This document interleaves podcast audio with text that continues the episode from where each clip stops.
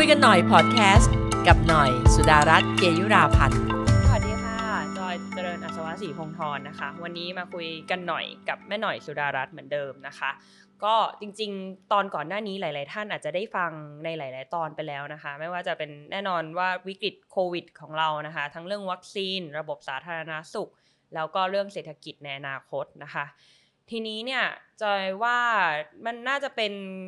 สิ่งที่ติดอยู่ในก้นบึ้งของจิตใจเราว่าจริง ๆ ตอนเนี้ยข้อมูลมันก็มีแหละ เขาก็แถลงทุกวันนะคะกลางวันเย็นกลางวันเย็นนะคะ แล้วก็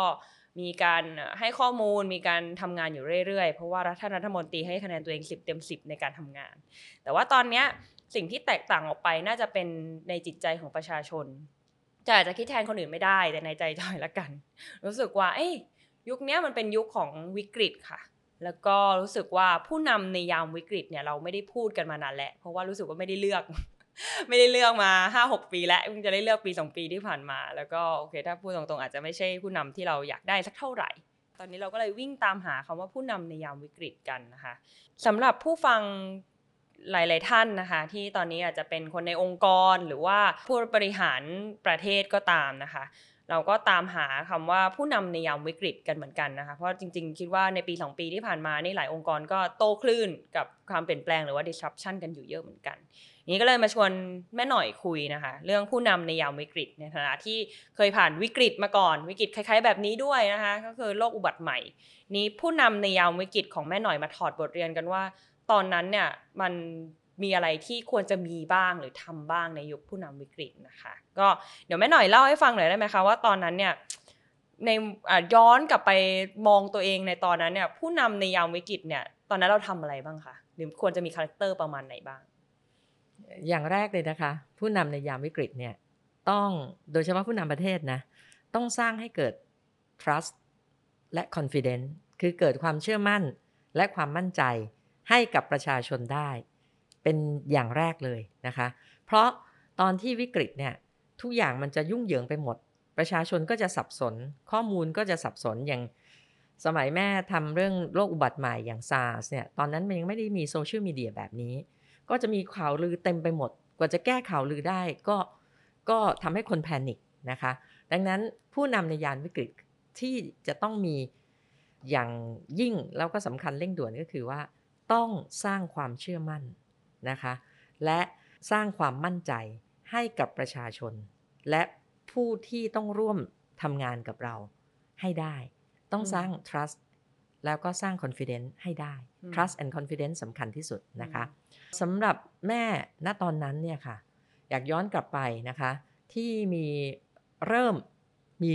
โรคอุบัติใหม่เกิดขึ้นในเรียกว่าทศวรรษนี้แล้วกันนะคะสองทศวรรษที่ผ่านมาเนี่ยนะคะ ก็คือ SARS ตอนนั้น งงมากทุกคนว่าเกิดอะไรขึ้น แล้ว SARS เนี่ยเป็นโคโรนาไวรัสเหมือนกัน แต่ก็จะมีอัตราการตายที่สูงมาก คือเป็นแล้วแทบจะไม่รอด แล้วก็แม่ก็ไปดูผู้ป่วยเนี่ยเขาจะเหมือนใช้ใช้คำภาษาชาวบ้านคือถูกกินปอดเนี่ยอย่างรวดเร็วไปดูตอนเที่ยงพอไปดูตอนหกโมงเย็นอ้าวหายไปแบบเท่าตัวหนึ่งนะคะ ไปอย่างรวดเร็วรุนแรงมากรุนแรงมากนะคะ แล้วตอนนั้นเราไม่รู้เลยว่ามันคืออะไร อย่างแรกเลยในการบริหารยามวิกฤตเนี่ย ผู้นำต้องรู้จักฟังก่อนนะคะ อย่าคิดว่าเราเป็นพระหูสูตรรู้ทุกเรื่องนะคะ เราไม่ได้รู้ทุกเรื่องนะคะ ถึงแม้ว่าเราอาจจะสมมติว่าแม่เป็นหมอเนี่ยแม่ก็ไม่ใช่เป็นหมอก็มีหลายทาง แพทย์ทั่วไปแพทย์เฉพาะทางแต่ละด้าน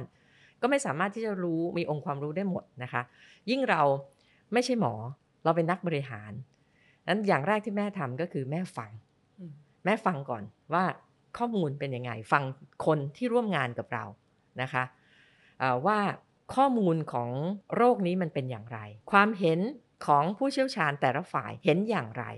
นะคะ อันนี้คือสิ่งที่สำคัญที่เราต้องฟังคนที่รู้จริงก่อน การฟังเนี่ยไม่ใช่ฟังเฉพาะผู้ที่เป็นผู้เชี่ยวชาญอย่างเดียว การทำงานเนี่ยมันต้องมีสองฝั่ง เพราะเรากำลัง manage กับความรู้สึกของประชาชน แล้วก็ชีวิตของประชาชน เราต้องฟังนิดของประชาชนด้วย ว่าประชาชนต้องการอะไร และประชาชนขาดอะไรกับเรื่องที่กำลังเกิดวิกฤตนั้นๆอยู่ในอยู่อยู่ในขณะนั้นนะคะ อันนี้การฟังมาเป็นอันดับหนึ่งก่อน คือต้องฟังฟังผู้รู้ฟังเพื่อนร่วมงาน และฟังประชาชน คนที่เราต้องเซิร์ฟนิดเขานะคะว่าเขาต้องการอะไรสองเนี่ยเราต้องรู้จริงต้องมีองค์ความรู้นะคะ ในเรื่องที่เรากำลังเผชิญหรือรับมืออยู่อืมอย่างตอนนั้นเรื่องซาร์เนี่ย คนแทบจะไม่มีความรู้กันเลยอืมเป็นทั้งโลกเลยนะคะ ไม่ใช่เฉพาะแต่ประเทศไทย เหมือนกันเลยอ่าติดกันทั่วโลกเหมือนกันอ่าแล้วก็ไม่อืมมีความรู้ไม่เข้าใจว่ามายังไง บางคนก็บอกแอร์บอลตอนแรกก็อืมบอกเป็นแอร์บอลคนก็กลัวนะคะตอนตอนหลังบอกว่าอ่าไม่ใช่แอร์บอลแล้วเราต้องรู้จริงมีองค์ความรู้จริงว่า อันที่หนึ่งอย่างซาร์เนี่ยอืมมันติดได้ทางไหนอืมมันติดต่ออย่างไรไปอย่างไรนะคะ แล้วก็จะควบคุมมันได้อย่างไรอืม นะและอันที่สามคือ แล้วจะรักษามันได้อย่างไรนะคะอืมควบคุมการระบาดได้อย่างไรรักษาได้อย่างไร อันนี้คือต้องอาศัยองค์ความรู้ต้องรู้จริงอืมจากการศึกษาจากการฟังผู้รู้นะคะ อย่างที่สามก็คือ เมื่อฟังทั้งหมดศึกษากันทั้งหมดแล้วเนี่ยเราเอาผู้รู้แต่ละสาขามาเลยนะคะ และก็มานั่งประมวลอืมนะคะ ข้อมูล ประมวลข้อมูลแล้วก็ make decision ประมวลข้อมูลสำคัญ นะคะแล้วก็มา make decision บนข้อมูลที่ครบถ้วน บนข้อมูลที่หลากหลาย แล้วเราเลือกเอาทางที่ดีที่สุดในการที่จะแก้ไขปัญหานั้นๆ ให้กับประชาชนอืมนั้นผู้นำก็ต้องกล้าตัดสินใจ ไม่ใช่ฟังเสร็จเบลอนะคะ ฟังเสร็จต้องกล้าตัดสินใจในแนวทางที่ถูกต้องด้วยนะคะ อันนี้คือสิ่งที่สำคัญและประการสุดท้ายเมื่อตัดสินใจแล้วต้องรีบทำแผนงานนะคะ รีบทำแผนงานแล้วก็วางแผน ในการที่จะติดตามผล แผนงานต้องมีไทม์ไลน์ต้องมีผู้ผู้รับผิดชอบที่ชัดเจน และก็จะต้องประมวลผลตลอดเวลานะคะ เพราะในยามวิกฤตนั้นมันพลาดตรงไหนก็ไม่ได้นะมีแผนงานที่ชัดเจน มีไทม์ไลน์ที่ชัดเจน มีคนรับผิดชอบที่ชัดเจน และก็ประเมินผล อันนี้คือการบริหารในยามวิกฤตนะคะ ก็มีทั้งการฟังนะคะ ฟังทั้งผู้เชี่ยวชาญ แล้วก็อย่าลืมฟังประชาชนหรือว่าถ้าเป็นในองค์กรก็อาจจะเป็นเพื่อนเอ่อ ทีมงานข้างล่างที่อาจจะไม่ได้แอชแท็กกับเราเนาะเอาคงความรู้มาเอามาประมวลผลแล้วก็ต้องกล้าตัดสินใจเหมือนที่แม่บอกนะคะ แล้วก็ทำเป็นแผนเรื่องการติดตามผลนี้คุยต่อว่าไอ้แผนที่ออกมาค่ะ มันน่าจะเรียกว่าเอ่อ BCP อาจจะหมายอืมแบบเอกชนเขาเรียก BCP JP แผนใช่ใช่ไหมใช่คะแต่ว่าประเทศก็คือแบบเหมือนรับมือวิกฤตประเทศได้ตัว crisis management เนี่ยหน้าตามันเป็นยังไงคะ เล่าให้ฟังหน่อย เรื่องของการบริหารจัดการ crisis management เนี่ยเมื่อกี้เราจบกันที่แผน เมื่อได้แผน เราจะต้องเอาแผนนั้นนะคะมาดำเนินการอืมเราจะดำเนินการให้ได้เนี่ยเราเป็นผู้นำองค์กร เราอยู่สูงสุดอำนาจมันอยู่กับเรามากที่สุด ถ้าจะให้เป็นตามแผนนี้ แล้วก็ตามไทม์ไลน์ในระยะเวลาที่รวดเร็ว และมีประสิทธิภาพสูงสุดในการบริหาร crisis management เนี่ยหัวใจมันก็คือว่าต้องรวดเร็วประสิทธิภาพสูงสุดนะคะ อันนี้คือสิ่งที่มันจะต้องเกิดนะคะ ดังนั้นสิ่งแรกที่แม่ทำก็คือว่าอย่างตอนซาร์สหวัดนกเนี่ยนะคะ คือแม่จะกระจายอำนาจอืมกระจายอำนาจเลย เรารู้ว่าแผนงานในเรื่องของการป้องกัน หรือควบคุมการระบาด เรามอบกรมใดนะ กรมไหน แล้วต้องทำงานร่วมกับหน่วยงานไหนนอกกระทรวงเนี่ยเรามอบอำนาจเขาเลยอืมให้เขาไปทำเต็มที่แก้ระเบียบเลย ประกาศกระทรวงออกมาเลย ยกเว้นระเบียบที่มันยิบย่อยจนเขาทำงานยากต้องใช้เวลามากนะคะอ่าแล้วก็ให้อำนาจเขาเต็มที่กระจายอำนาจให้เขาเลยอ่าคนที่ต้องควบคุมการระบาด คนที่จะต้องทำเรื่องระบาดวิทยาเขาจะได้ไปทำได้ง่ายๆมาถึงเรื่องของการรักษาอ่าจะต้องทำยังไงให้ส่งต่อเร็วที่สุดอืมนะเจอคนไข้ให้มากที่สุด ทำไงให้ตรวจให้มากที่สุด เมื่อเจอคนไข้ให้เร็วที่สุดแล้ว เอาเข้าระบบให้มากที่สุด เราต้องให้อำนาจนะคะ และต้องให้งบประมาณอืมเขาอย่างเต็มที่ไม่ใช่ระบบส่งต่อยังติดขัดโอ้โหต้องกลับไปไม่มีโรงพยาบาลตังค์ต้นทางอ่าอ่าแล้วก็ต้องไปเริ่มนับหนึ่งตามกระบวนการ process หนึ่งสองสามสี่ห้าแบบการรักษาปกติ มันใช้ไม่ได้ มันต้อง shortcut หมดทุกอย่างนะคะสั้นที่สุดนะคะ แล้วเสร็จแล้วก็ต้องกระจายงบประมาณไปให้เขาด้วยอืมนะอันนี้คือสิ่งสำคัญเลยคือ เมื่อมีแผนเมื่อมีผู้รับผิดชอบชัดเจน กระจายเงิน กระจายอำนาจให้เขาทำนะคะ อย่างเต็มที่ เพราะอะไรเพราะขั้นนี่ไปสู่เรื่องที่สองก็คือว่า crisis management สำคัญที่สุดคือการลดขั้นตอนต่างๆ ให้รวดเร็วนะคะเอ่อให้สั้นที่สุด แต่อย่างวันเนี้ยก็ไม่ไม่ได้อยากจะวิจารณ์นะคะ แต่ว่ามันเป็นสิ่งที่มันติเพื่อเพื่อก่อก็แล้วกัน อย่างตอนนั้นซาร์สเนี่ยเป็นแม่กับท่านนายกเลยอืมที่เราร่วมกันตัดสินใจ แล้วก็พอตัดสินใจแล้วปล่อยราชการที่เขาอืมหน่วยงานที่เขาเกี่ยวข้องจริงตอนนั้นเรามีๆเขาศูเชี่ยวนย์ชาญไหมจแม่ริงตอนนั้นเราไม่มีศูนย์ๆนะคะมีศูนย์แต่ก็ตั้งที่ที่กระทรวงสาธารณสุขเพื่อที่จะก็อยู่กับเป็นหน่วยกระทรวงในการประสานกับนอกนอกกระทรวงเข้ามาอืมาช่วยอืมหน่วยงานแรกเลยที่ต้องประสานเข้ามาช่วยก็คือมหาดไทยอืมเพราะว่ามันต้องใช้ปกครองเข้ามาช่วยแล้วก็ท้องถิ่นเข้ามาช่วยอืมนะคะเราก็ตั้งที่กระทรวงตั้งเพื่อเพื่อไงรองรับการทำงานให้มันฉับไวอืมแต่เดี๋ยวนี้เนี่ยอย่าง สบคเนี่ยคือตั้งสออะไรไม่รู้เยอะแยะไปหมด คือยิ่งเพิ่ม process ในการตัดสินใจเพิ่มอืม process ในการที่จะเอ่อ make decision เนี่ยยาว มันต้องสั้นและเร็ว อันนี้อืมก็คือ process ที่ต้องลดขั้นตอนการตัดสินใจอืมให้สั้นที่สุดนะคะ จากนั้นเนี่ยสิ่งที่ต้องทำเป็นประการที่ 3 ก็คือว่า เมื่อเราลด process ต่างๆ วาง organization และการตัดสินใจให้ชัด มีการกระจายอำนาจแล้ว มีเงินแล้วเนี่ยเราต้อง เลือกคนมารับผิดชอบอืม put the right man นะ in the right job นะคะ เอาคนที่เก่งเลือกคนให้ถูกนะใช่อย่าเลือกเพราะเกรงใจ อย่าเลือกเพราะอาวุโส ต้องเลือกคนที่รู้จริง และมีความสามารถที่จะรับมือณตอนนั้นได้นะคะ ซึ่งมันก็หลากหลายแตกต่างกันนะเอออย่างแม้แต่นักสื่อสารเนี่ยอืมตอนนั้นยังต้องเลือกเลย ว่าจะเอาใครออกไปพูดบ้างอืมเพราะว่าถ้าเกิดพูดแล้วสับสน มันก็ยิ่งทำให้ประชาชนเนี่ย chaos กันใหญ่นะคะเอ่อ สับสนวุ่นวายไปใหญ่ อันนี้คือสิ่งที่เราจะต้องเลือกคนให้เหมาะสมกับงานในแต่ละด้าน งานระบาดวิทยาเอาใครนะคะที่เก่งแล้วก็ลุยงาน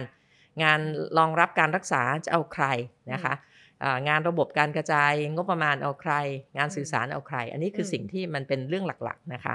อืมและสุดท้ายค่ะ เมื่อทำไปแล้วเนี่ยแน่นอนพวกคริสิสที่มันเกิดขึ้นเนี่ยส่วนใหญ่เกิดขึ้นเร็วแล้วส่วนใหญ่ก็ไม่ค่อยเจอ นะคะไม่เคยเจอมาก่อน อย่างตอนนั้นแม่เรื่อง SARS เนี่ยกว่าจะ WHO จะรู้ว่าเอ้ยสาเหตุมาจากไหน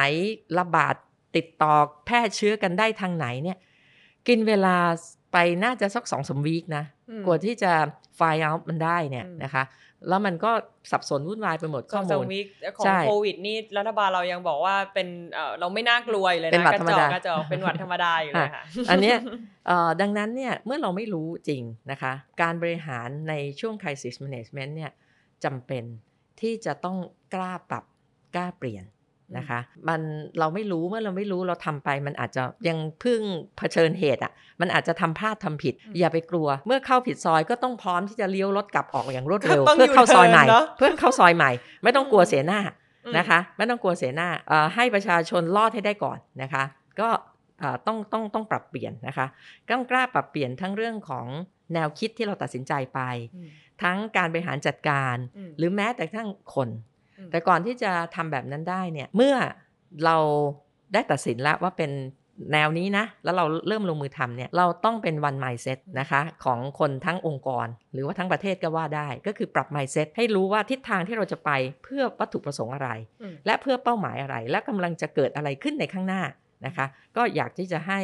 ทุกคนเนี่ยได้ร่วมแรงร่วมใจกัน อันนี้คือสิ่งสำคัญที่สุดนะคะ แล้วก็ถ้าผิดกล้าปรับเปลี่ยน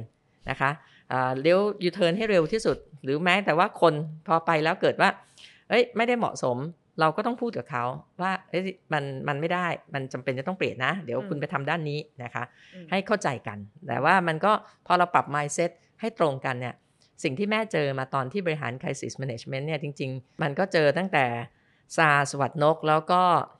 ซึนามินะอืมจะต้องบอกว่าพอปรับ mindset แล้วเนี่ยไอเรื่องของการไฟล์จูนการปรับเปลี่ยนเนี่ย กลับง่ายอืมอ่ากลับง่ายกลับไม่มีปัญหา อันนี้คือสิ่งที่แม่เจอนะคะเรื่องการปรับเปลี่ยนนี่เป็นเทรนด์ในยุคนี้เลยนะคะ เรื่อง disruption อะไรต่างๆ ทีนี้ไอ้ตรงการปรับทีมงานนะคะ ตอนที่เกิดก่อนที่จะเกิดใครสิทธิ์อะแม่ก็จะมีทีมงานของแม่หนึ่งสองสามสี่ถูกไหมคะทีนี้พอเจอปัญหาแบบเนี้ยแล้วการปรับ mindset กับทีมงานเนี่ยเราทำยังไงคะเอาคนเข้าคนออกต้องเลือกเชื่อใครเอา put the right man in the right job ยังไงคะเอ่อ ในการบริหารปกติเนี่ยคนที่มาช่วยเราทำงานเนี่ยส่วนใหญ่ก็จะเป็นนักบริหารนะคะเพื่อช่วย manage เพราะว่าเราเป็นผู้บริหาร แต่ว่าพอเกิดใครสิทธิ์ปั๊บเราจะต้องระดมคนที่มีองค์ความรู้จริงในด้านนั้นๆมานะคะ ตั้งแต่อย่างที่แม่บอกอะตั้งแต่การอ่านักระบาดวิทยานะคะ ผู้เชี่ยวชาญด้านโรคนั้นๆ อย่างเช่นโคโรนาไวรัสอย่างเงี้ยนะคะ ตั้งแต่ SARS จนมาถึงโควิด -19 เนี่ยมันอืมคือเรื่องของเออปอดนะคะ เรื่องของระบบหายใจอืมอ่าก็ต้องเอาคุณหมอผู้เชี่ยวชาญเอา ซึ่งทางแพทย์เนี่ยเขาจะมีเป็นเอ่อสมาคมเป็นด้านๆอยู่แล้วซึ่งเราก็ง่ายเราก็อย่าไปใช้เฉพาะคนในในในเวลาฟังเนี่ย เราต้องฟังให้รอบด้านนะ แม่ไม่เคยฟังเฉพาะคนใกล้ตัวอืมยิ่งคริสิสเนี่ยเราก็ฟังคนในองค์กรเรา คือในกระทรวงเรา ขณะเดียวกันเราก็เอาผู้เชี่ยวชาญจากอาจารย์จากมหาวิทยาลัยนะคะ คณะแพทย์ต่างๆเนี่ยมานั่งด้วยให้รวมเป็น วันทีม ควรจะต้องทำวันตั้งแต่วันทีมแรกเนาะไม่แล้วใช่ทำมาทำปีนี้เนาะรวมเป็นวันทีมนะคะอืมแม่ทำตั้งแต่วันแรกเพื่ออะไรมเพื่อระดมองค์ความรู้ก่อนว่าองค์ความรู้เป็นอย่างไร เราจะไม่ใช่ฟังเฉพาะคนรอบๆตัวอืมเพราะวันนี้มันเป็นปัญหาระดับชาติและเป็นโรคอุบัติใหม่ แม่ระดมหมดเลย จากหมอที่เขาอาจจะไม่เคยมีปฏิสัมพันธ์กัน แต่เก่งๆทั้งนั้นเนี่ยเราต้องจับเข้ามาร่วมทีมกัน แล้วก็สาธารณสุขเป็นแกนกลางนะคะ แต่ว่าทำงาน ร่วมกันกับหน่วยงานอื่น เช่น ศูนย์ควบคุมการระบาดเนี่ยภาคปฏิบัติเป็นกระทรวงสาธารณสุขอ่าภาคการตัดสินใจ หรือการควบคุมให้เป็นไปตามแผนที่แม่ได้ตัดสินไปแล้วเนี่ยนะคะก็จะเป็นผู้บริหารกระทรวง แต่ผู้บริหารกระทรวงแม่ก็จะขอให้เขาช่วยตั้งแพทย์ต่างอืมๆที่เชี่ยวชาญหลายเขาๆรู้ด้านอยู่แล้วอ่าแล้วทุกวันเขาก็จะนั่งประชุมรวมกัน แล้วเขาก็นั่งดูตัวเลขวิเคราะห์การระบาดขึ้นมาว่าเอ้ยระบาดเป็นอย่างนี้ป่วยหนักเป็นอย่างนี้ ต้องใช้เครื่องหายใจช่วยหายใจแบบนี้นะเราจะไม่พอนะอ่า แล้วก็มันยังระบาดเยอะอยู่อย่างไรอืมนั้นมันถึงออกแผนมาได้คุมการระบาดได้เร็ว เพราะว่าเราเอาผู้รู้จริงมาทำงานอืมนะอันนี้คือส่วนสำคัญนะคะที่จะต้อง put the right man on the right job แล้วก็ฟัง แล้วก็ทำให้ปรับ mindset อย่างที่ว่าเนี่ยทำไมเอ่อแพทย์อยู่คนละหน่วยงานไม่เคยอืมทำงานด้วยกัน เราต้องปรับ mindset ให้เขามาอยู่ด้วยกันอืมและให้เขาเห็นเป้าหมายเดียวกันก็คือต้องช่วยประชาชนให้รอดก่อน อันนี้คือสิ่งที่ทุกคนต้องมาปรับแบบนี้นะคะอืมจากนั้นก็มอบหมายผู้รับผิดชอบไป นั้นสิ่งที่การบริหารจัดการเรื่องของคนเนี่ยเป็นเรื่องสำคัญ เพราะจริง ๆ แล้วเนี่ยแม่ชอบใช้คำนี้ว่าคนคคอนอคนเนี่ยมันคือการคนแล้วมันวุ่นวายไปหมด นั้นการบริหารมากที่สุดเนี่ยคือเอ่อยากที่สุดเนี่ยคือ HR คือเรื่องการบริหารคนนี่แหละอืมนะคะ แต่ว่าในยามวิกฤต ผู้นำต้องสร้างความเชื่อมั่น สร้างความมั่นใจ ให้เกียรติและรับฟังทีมงานอืมทุกคนไม่ใช่เฉพาะแต่คนใกล้ชิด ทุกคนที่เก่งคือวันที่ต้องร่วมไม้ร่วมมือกันนะคะ เพื่อที่จะช่วยประชาชนให้รอดก่อน อันนั้นคือสิ่งที่ที่ที่แม่ทำนะคะโอเคเมื่อกี้พูดถึงทีมงานนะคะ การทำยังไงเราเลือกเชื่อใครเอาใครมาเข้ามาออกแล้วน่าน่าสนใจมากว่านอกจากคนในองค์กรก็คือต้องคน คนนอกองค์กรเนี่ยช่วยเราได้เยอะมากใช่แล้วก็ผู้เชี่ยวชาญใช่นะคะต้องผู้รู้จริงค่ะใช่ แล้วก็หลังจากนั้นแล้วก็มีเรื่องการให้เกียรติแล้วก็รับฟังทีมงานจะเอ่อชอบมากนะคะจริง ๆ คิดว่าหลาย ๆ ท่านอาจจะเอ่อไม่อยากยุ่งการเมืองหรือว่าเวลาเข้ามาร่วมทำงานกับภาครัฐ อาจจะมีความตะกิดตะขวงใจ แต่ถ้ามันเกิดวิกฤตแล้วเนี่ยการที่ภาครัฐให้เกียรติทีมงาน หรือว่าทำงานร่วมกันเนี่ยมันน่าจะเป็นทางออกประเทศที่ดี ใช่นค่ะ ในสมัยแม่นี่กวนไปจนถึงภาคเอกชนนะคะอืมก วนไปถึงภาคเอกชนเลย ไม่ต้องให้เข้ามาเสนออะไร เราไปขอร้องเขาเลยนะต้องให้สี่สิบองค์กรมารวมตัวกันหรือเปล่าคะเราไปขอร้องเลยค่ะ เราไปขอร้องเลยตอนนั้นอืมเนี่ยเรื่องของซาเรื่องของหวัดนกเนี่ยนะคะอืมต้องบอกว่ามันมันแพนิกอะแล้วก็การสื่อสารมันไม่ได้ดีแบบนี้ที่อืมพูดเดี๋ยวนี้อ่าสามารถลงออนไลน์ได้เดี๋ยวนี้นะคะมันมันยังไม่ได้ดีเท่านี้ มันก็ต้องอาศัยอ่าจุดศูนย์รวมของประชาชน อย่างเช่น ห้างสรรพสินค้าต่างๆเนี่ยเป็นจุดประชาสัมพันธ์สร้างความเข้าใจไปตอนนั้นประชาสัมพันธ์ผ่านอ๋อคือแบบร้านที่ขายเอขอองแม่ด้านไปนี้ไปด้วยไปเหรอทำเลยก็คือหนึ่งก็คืออ่าอันนี้สมัยก่อนนะอืมอืมสมัยนี้จะหัวล้อเอกันกนะชนคะเอกชนก็ทำอะไรคะเมื่อก่อนก็คือเขาให้ความร่วมมือนี้ขอความร่วมมือตั้งแต่แจกใบปลิว วิธีการดูแลตัวเองอะมันมันเป็นอย่างนั้นจฝากริงแจๆกในห้างอะไรอย่างอ่าเงี้ยนได้เหรอคะให้แจกในห้างเลย อันที่สองเนี่ยอ่าเราก็ขอความร่วมมือเขาเลย ให้เขาทำเป็นตัวอย่างอืม ก็คือเอ่อมันก็คือโคโรนาไวรัสเหมือนกันอืมการติดก็คือแพร่กระจายจากเนี่ยเอ่อของสารคัดหลั่งในตัวเนี่ยน้ำมูกล้างน้ำลายทั้งหลายมือก็เราติดให้เขาทำสติ๊กเกอร์ประชาสัมพันธ์เลยอืมนะในห้องน้ำว่าต้องทำอย่างไรนะคะ จะปิดอ่าจะกดชักโครกต้องปิดฝาก่อนอะไรอย่างเงี้ยมคือเราให้ความร่วมมือมันแล้วมันเหมือนการเป็น educate หาประชาชนด้วยเพราะว่าคนที่ไปห้างก็เยอะกว่าอืมคนที่ฟังเราใช่ไหมคะเอ่อเขาก็จะได้เรียนรู้เขาแล้วเชื่อก็ห้างอ่าไม่หรอกไม่ใช่เชื่อห้าง หมายถึงว่าเขาณตอนนั้นที่การสื่อสารมันไม่ดีเท่านี้อืมอ่ามันก็ต้องไปจุดที่เป็นจุดที่ชุมชนของของคนน่ะนะอืมที่ชุมนุมของคนน่ะนะคะ แล้วเราก็ทำให้ดูว่าต้องปฏิบัติตัวอย่างนี้ ในร้านอาหารปฏิบัติตัวอย่างนี้ เข้าห้องน้ำปฏิบัติตัวอย่างนี้นะคะ แล้วก็แม่ให้มีคนยืนจุดประจำ ที่หน้าบันไดเลื่อนนะคะอ่าไม่ต้องทำอะไรเจ้าหน้าที่เขาคือขอความร่วมมือของเอกชนเนี่ยมีผ้าที่ต้องคอยเปลี่ยนคอยซักอ่ามีกำหนดให้ว่าต้องเท่าไหร่เนี่ยตามอืมสุขอนามัยเนี่ยคอยเช็ดลาวอืมนะคะ แล้วก็ลิฟต์อย่างเงี้ยทำให้เห็นประชาชนก็จะ alert และเข้าใจ เพราะตอนนั้นเนี่ยทำไมแม่ concentrate ตรงนี้ เพราะเราได้เรียนรู้จากเอ่อฮ่องกงอืม ฮ่องกงตอนนั้นโอ้โหติดกันยกตึกตายกันยกตึกอืมเราโอ้โหตายแล้วถ้าเกิดมาเจออย่างนี้ในประเทศไทยเราแย่แน่เลย เราก็ศึกษาเอ๊ะทำไมเขาติดเขาติดยังไงมายังไงอ๋อพบว่าอ๋อมันติดจากเรื่องของกดลิฟต์มากที่สุดอืมกดลิฟต์ร่วมกันมากที่สุดนะนั้นกดลิฟต์มันก็มีอะไรบ้านเรามีลิฟต์ด้วยมีบันไดเลื่อนด้วยนะเราก็ต้องระวัง 2 จุดนี้ละเราเรียนรู้จากประเทศที่เขาเกิดมาก่อน เกิดอ่าวิกฤตมาก่อน แล้วเราก็มา อัดแอปแล้วก็พัฒนาองค์ความรู้ดังนั้นเนี่ยแม่ต้องใช้ภาคเอกชนเยอะมากตอนนั้นนะคะ ไปขอความร่วมมือเขานะอืคะมเมื่อกี้มีทั้งทีมงานที่ต้องทำงานกับแม่นะคะแล้วก็เราต้องคุยกับภาคเอกชนอันนี้คุยตั้งแต่วันแรก ๆ เลยใช่ไหมคะอ๋อต้องวันแรก ๆ เลยค่ะ ให้เขามาช่วยเลย เพราะว่าเราก็ไม่ค่อยไหว ปีปีหนึ่งผ่านไปยังไม่ได้ปีหนึ่งคุยผ่านไปจนจนเขาประชุมกันไปสองอาทิตย์แล้วอ่าแล้วค่อยมาบอกใช่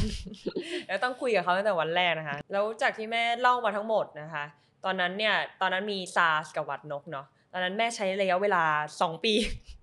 ปีกว่า หรือว่าระยะเวลาเท่าไหร่ในการจัดการทั้งสองเรื่อง โอ้ไม่ถึงค่ะไม่ถึงไม่กี่เดือนค่ะ ต้องบอกว่าทั้งซาร์สังหวัดนกเนี่ยเราก็ไม่ใช่ประเทศแรกที่เกิดนะคะ เมื่อเราเห็นตัวอย่างในต่างประเทศแล้วเนี่ยเราไม่ได้รอให้โรคเข้ามานะคะ เราก็ตั้งการ์ดป้องกันไว้ก่อนเลยนะตั้งการ์ดเลยป้องกันไว้ก่อนเลยอืมอ่าด่านทางบกทางน้ำทางอากาศนะคะทำอย่างเต็มที่ก่อน อย่างซาร์สเนี่ยป้องกันไม่ให้การเข้ามาเลย แต่ก่อนเนี่ยเอ่อไม่ใช่มี thermo scan นะมต้องใช้ประหลอดอยู่นะ เช็คทุกคนตปรอทไหนคะหนีบหรือว่ากินกิน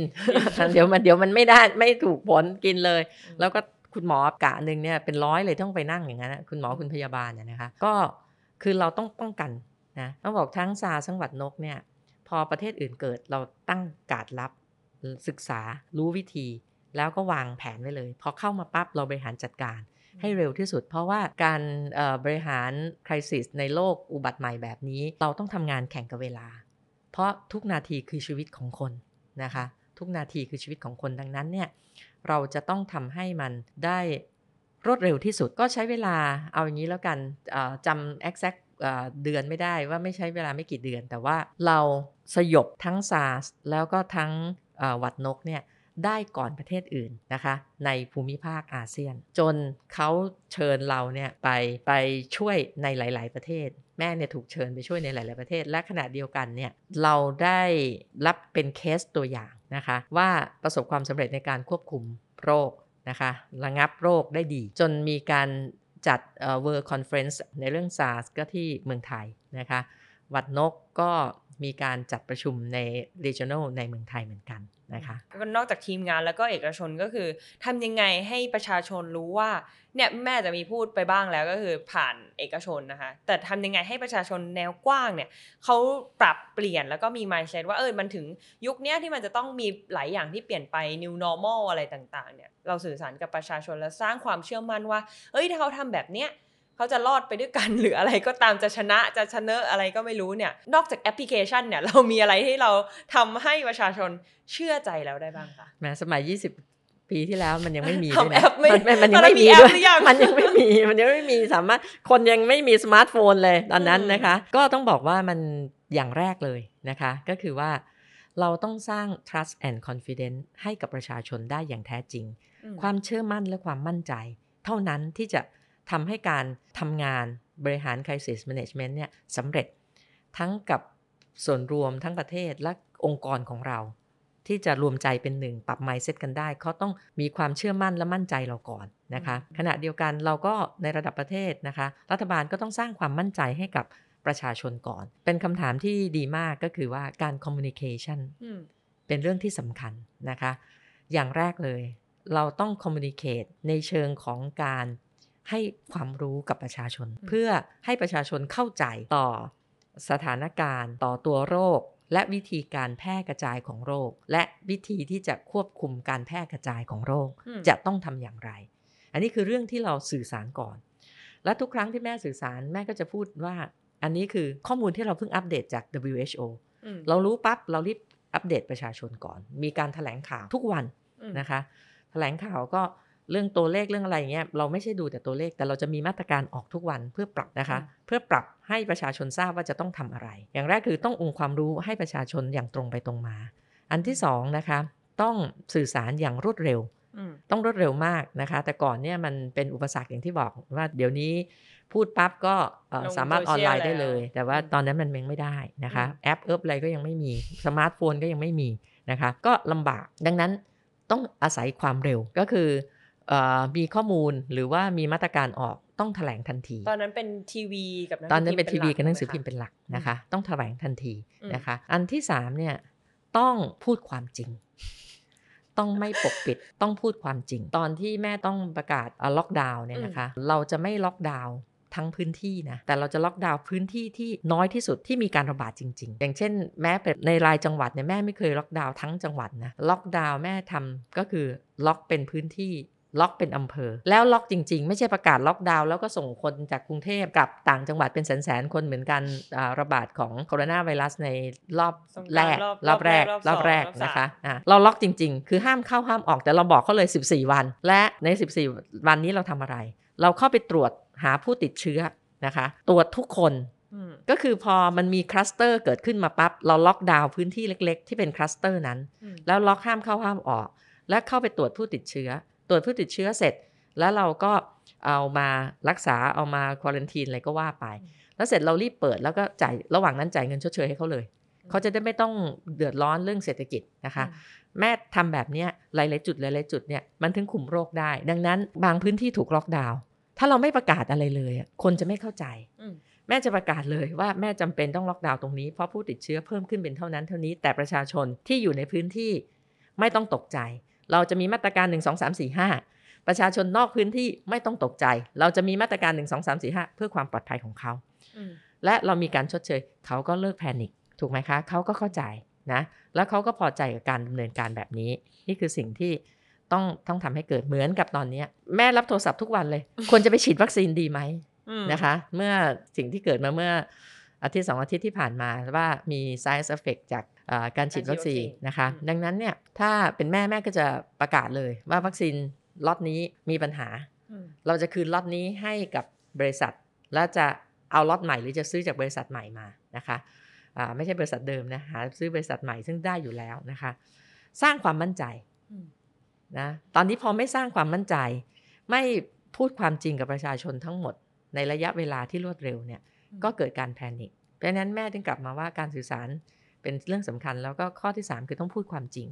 นะแล้วก็พูดความจริงทั้งหมดนะที่และอธิบายอืมอย่างเช่นที่แม่เพียนพูดมาไม่รู้แบบคอหอยจะโป่งตั้งแต่ปีที่แล้วว่า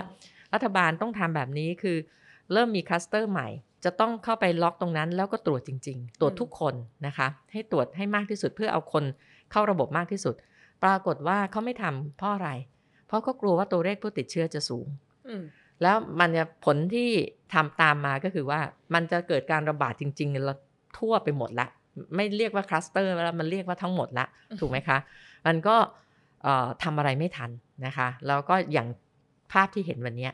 แต่ถ้าเป็นแม่แม่จะเร่งตรวจเลย ตรวจเชิงรุกที่วันนี้ที่เอ่อเมื่ออาที่ที่แล้วเราเสนอไป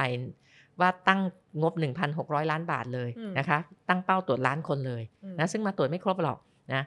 แต่ว่าพอมาตรวจให้เยอะให้ง่ายเนี่ยก็แปลว่า นำคนเข้าระบบมากที่สุดคนข้างนอกก็ปลอดภัย คนติดเชื้อเข้าระบบคนข้างนอกก็ปลอดภัยอืมแต่รัฐบาลกลัวตัวเลขอืมถ้าเป็นแม่แม่ก็บอกเลยว่าต่อไปนี้ไปนะครับ เราจะมีผู้ติดเชื้อสูงขึ้น